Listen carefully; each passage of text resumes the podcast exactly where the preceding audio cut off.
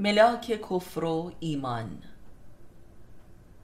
روزی به یکی از آشنایان گفتم تو عجب کافری هستی.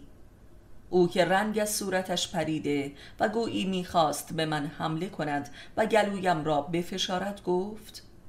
محض اطلاع شما باید بگویم که در تمام عمرم نه از دیوار کسی بالا رفتم نه زنا کرده ام نه مال کسی را خورده ام و نه توی گوش کسی زدم و نه به عهدی خیانت کرده ام و بلکه به ده ها نفر کمک کرده و آنان را از گرفتاری ها و فقر و بدهی نجات دادم و همه نمازهای عقب افتاده زندگیم را جبران نمودم و بیش از پیش از خمس و زکات خودم به مردم انفاق نمودم آیا در مذهب شما ملاک مسلمانی چیست؟ به او گفتم در مذهب من ملاک مسلمانی این است که اگر به کسی بگویی که کافر و ریاکار و ناپاکی از خجالت سرش را پایین می اندازد و تا بناگوش سرخ و شرمنده می شود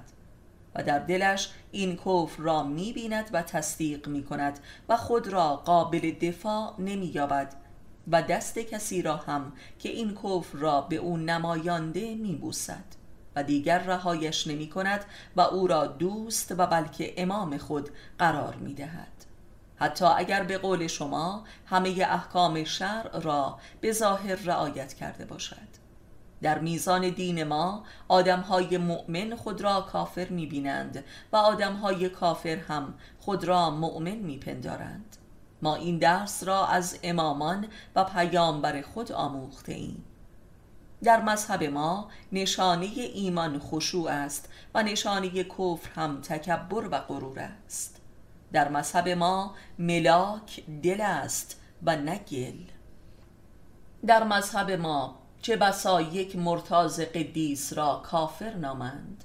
در مذهب ما خدای ما بر سر نمازگزاران متکبر فریاد می کشد و عذابشان می کند در مذهب ما هر چه که از خود پرستی و خودمهوری و سر خود باشد کفر است و این است که قدیس بی امام را کافر نامند و ایثارگران خودپرست را فاسق می‌خواند.